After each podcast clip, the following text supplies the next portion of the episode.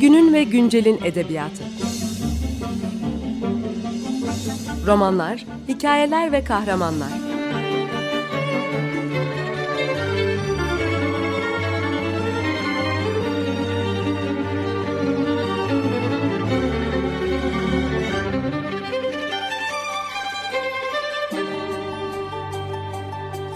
Hazırlayan ve sunan Seval Şahin.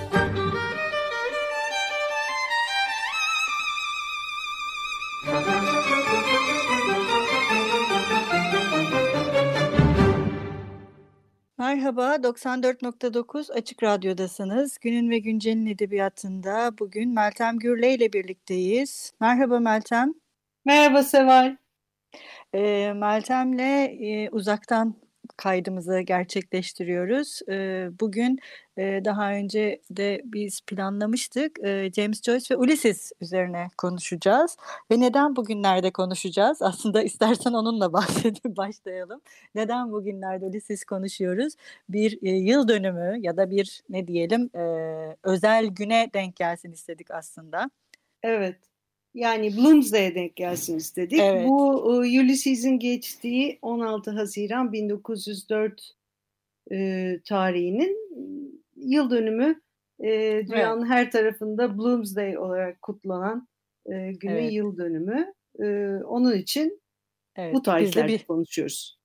Evet biz de bir katkıda bulunalım dedik. Ee, şimdi e, Ulysses tabii e, sadece e, iki radyo programında konuşulacak bir eser değil. Mecburen biz e, mümkün olduğunca e, yüzey yani yüzeyden ama size genel bir görüntü vermeye çalışacağız. E, önce biraz Joyce'la başlay başlayalım değil mi? Kimdir James Joyce? Niye bu kadar önemli bizim için ve bütün dünya edebiyatı için? Dünya için. Ya evet hakikaten Ulysses iki programda konuşulacak bir şey değil. Onun için bana biraz kalp çarpıntısı yaptı bu program. ee, ama e, yani elimizden geldiği kadar ufak tefek e, özetlemek isteyeceğiz. Belki romanı okumak isteyenlere de bir girizgah olsun diye e, düşünelim bu programı.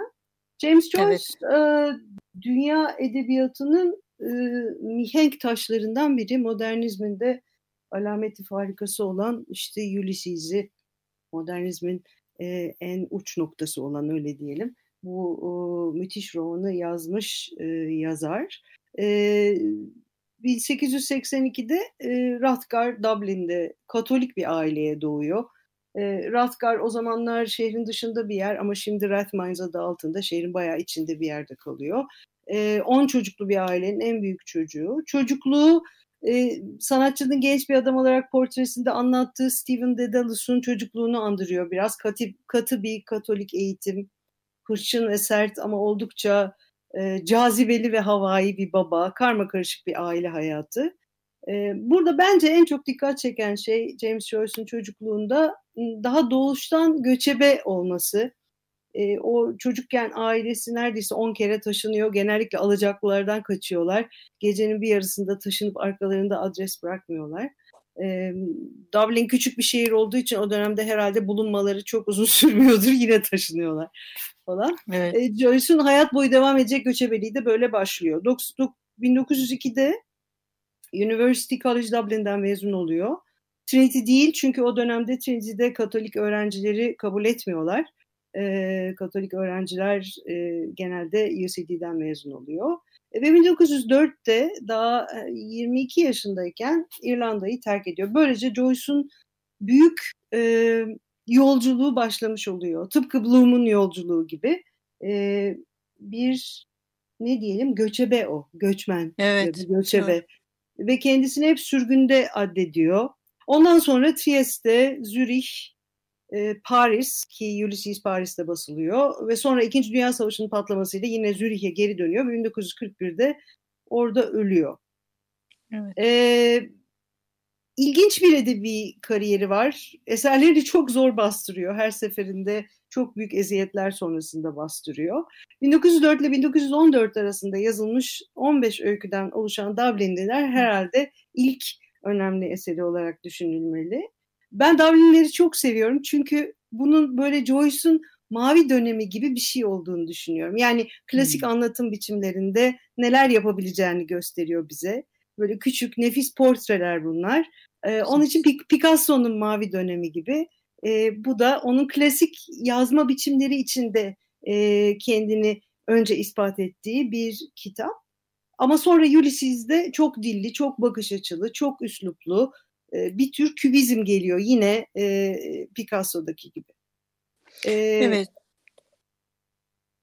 Evet. Bu arada evet. Seva bitirmeden e, Joyce kimdir kısmını şeyi de söyleyeyim. E, Tabii. Uzun uzun giremiyoruz oralara ama çok iyi bir e, biyografi var Joyce'la ilgili. Richard Ellman'ın yazdığı James Joyce'un hayatı ve eserleri. Bu Türkçe'ye de çevrildi. E, ilgilenenler onu alıp e, bu çok hem şefkatli hem de tutkulu biyografiyi okuyabilirler. Evet doğru çok da iyi olur. Biz de bunu kendi sosyal medya hesaplarımızdan da ayrıca bu eseri paylaşalım.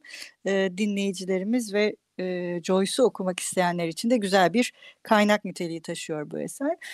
Evet, peki e, Ulysses'ten herhalde e, bahsetmeyen e, çok yani belki de yoktur değil mi? Hiçbir edebiyat eleştirisi ya da edebiyat eleştirisini konu edinen kitaplar ya da dünya edebiyatında e, bir takım dönüm noktalarından bahsedildiğinde Ulysses o kitabın olmazsa olmaz bir parçası olarak bir yerde duruyor. E, peki neden bu kadar önemli Ulysses? Ulysses çok önemli çünkü e, modernist edebiyatın manifestosu sayılır bir anlamda. Ya hatta ulaştığı en ileri nokta sayılır. E, hem üslup çeşitliliği hem e, işte belki biraz söz etmek zorundayız. Bir tür modern epik olduğu için. E, evet. Daha başka modernist romanlar da var. Modernist edebiyatın bütün yazarları kendince özgün ve e, biricik. Ama e, Ulysses sanki bütün bunların toplandığı en uç nokta, en ileri nokta gibi bir şey. E, Birinci evet. Dünya Savaşı'nda yazılıyor, sırasında yazılıyor mesela. O da bana hep çok ironik geliyor. E, hmm. Çünkü hani bütün dünya çok feci bir savaş, işte milyonlarca insanın öldüğü bir savaş esnasında Joyce Zürich'te çekilip e, Ulysses'i yazmaya başlıyor. Daha bir başka ilginç tarafı da mesela be, benim için. E, bu dünyanın en iyi romanlarından biri olduğu kabul edilen, işte modernizmin manifestosu olduğu kabul edilen bu romanın bir sömürgeden çıkmış olması, İrlanda'dan Kesinlikle. çıkmış olması. Ee, çok e, neden önemli diye düşününce ya şeyi de düşünmek lazım. Kendi döneminde nasıl karşılandığını, çok evet, iyi karşı, karşılanmıyor aslında. yani evet. gerçekten çok eliş. Bir defa e, 1922'de Paris'te e, Shakespeare and Company'nin sahibi Sylvia Beach'in önayak olmasıyla basılıyor ve hemen Amerika'da ve İngiltere'de yasaklanıyor çünkü müstehcen bulunuyor.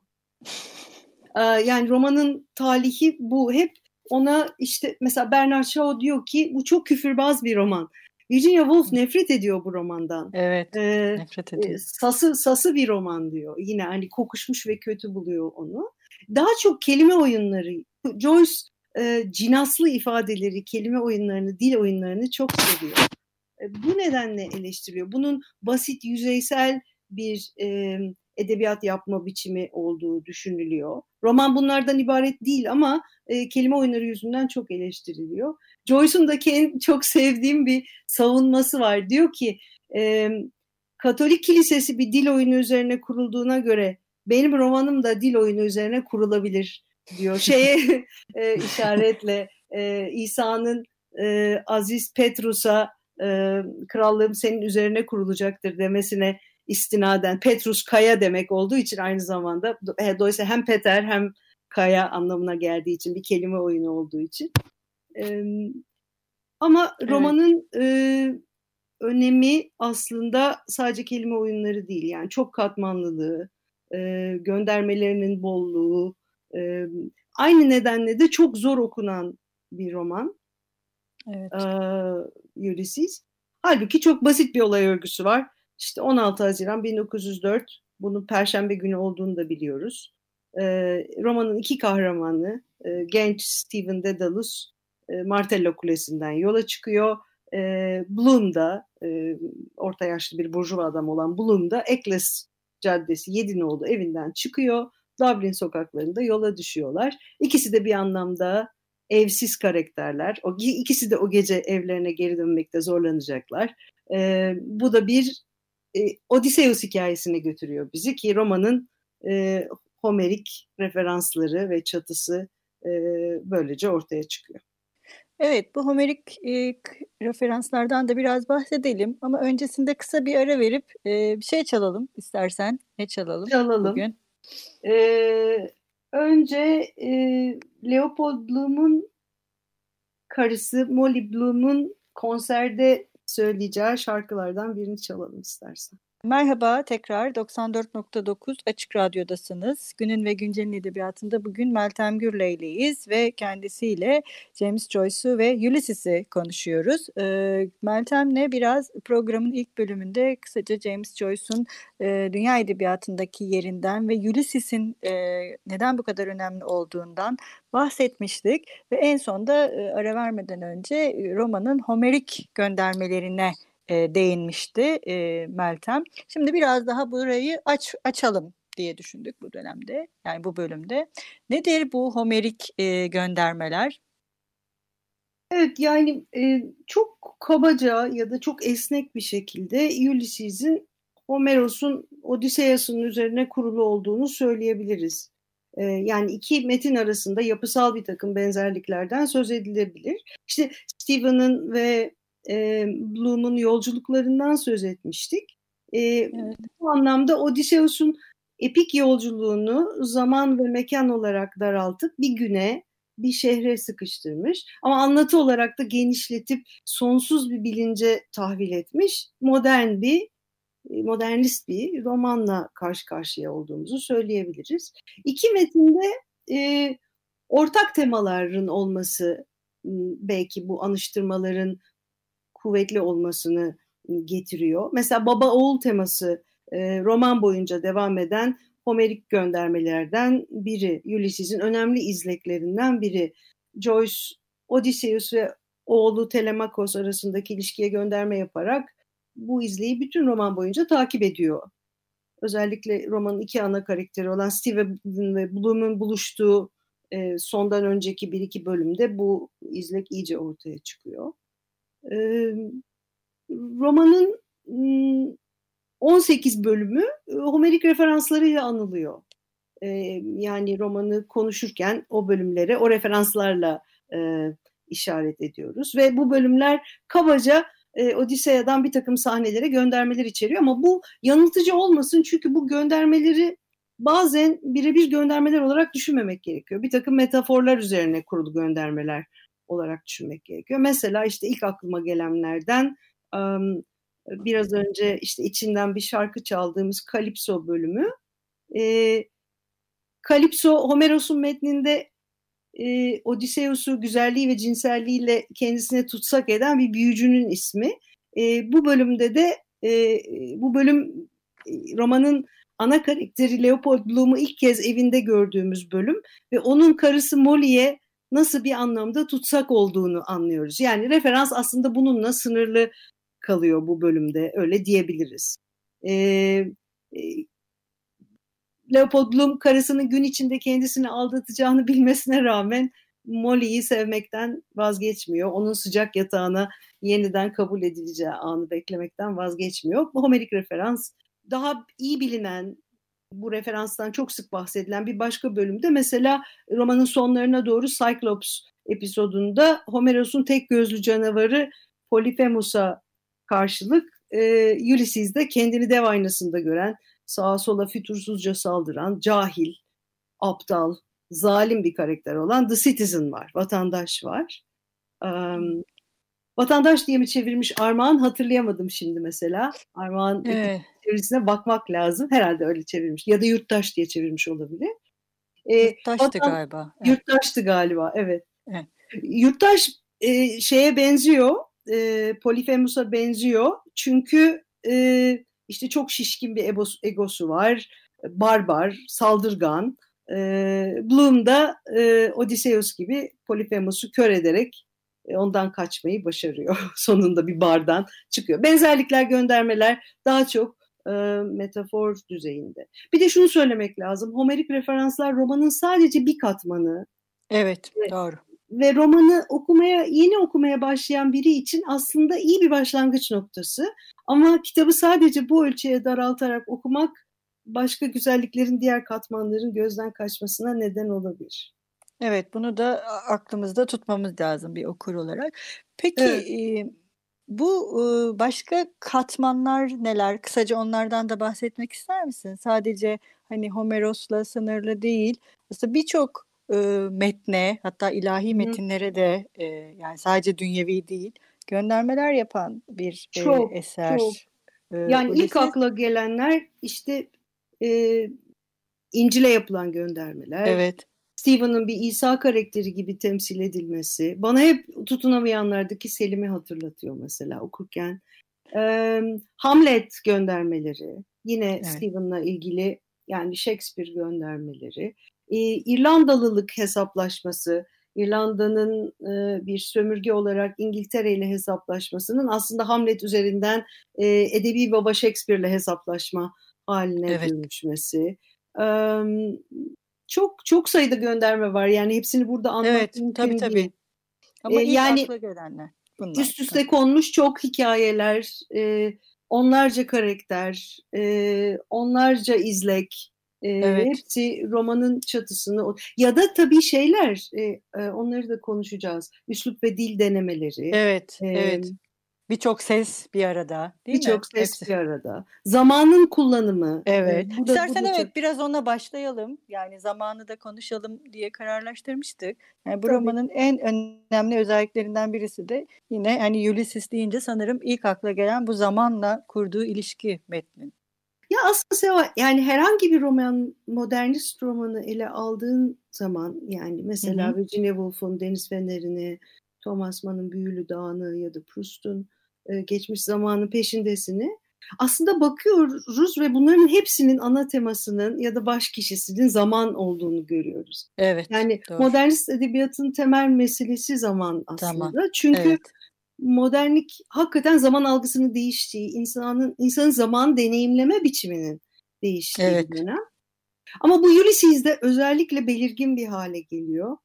Romanın zamanı değil de belki zamanlarından söz etmek gerekiyor. Doğru. Doğru. Aslında yani dikkat çeken, hepsini özetlemek mümkün değil ama ben yani sadece iki ayrı zaman biçimine bir dikkat çekmek istiyorum.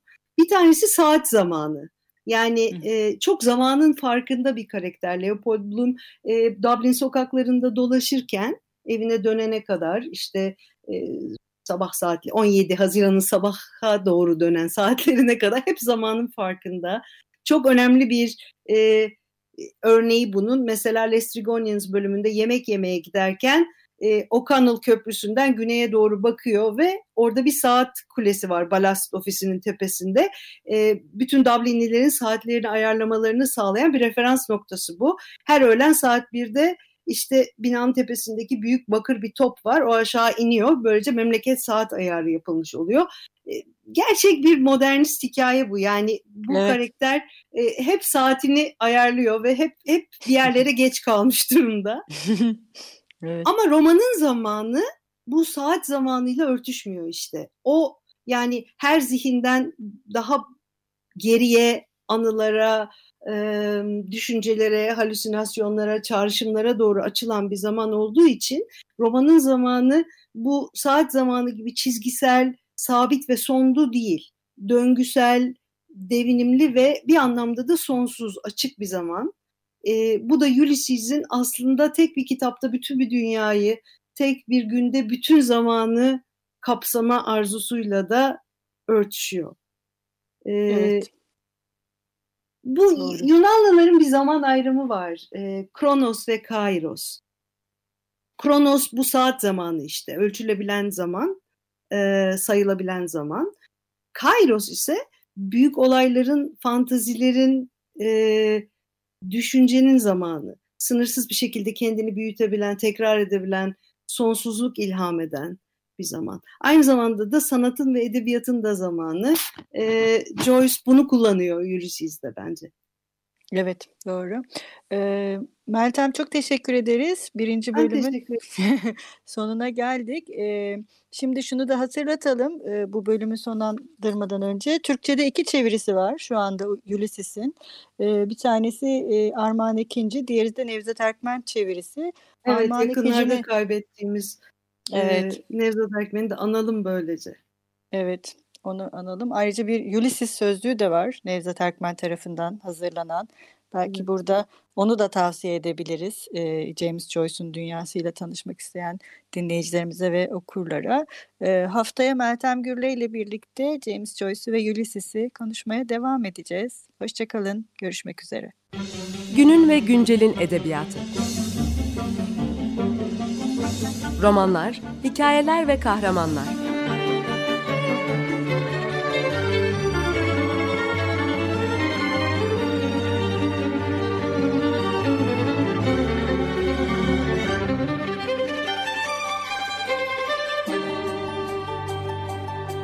Hazırlayan ve sunan Seval Şahin.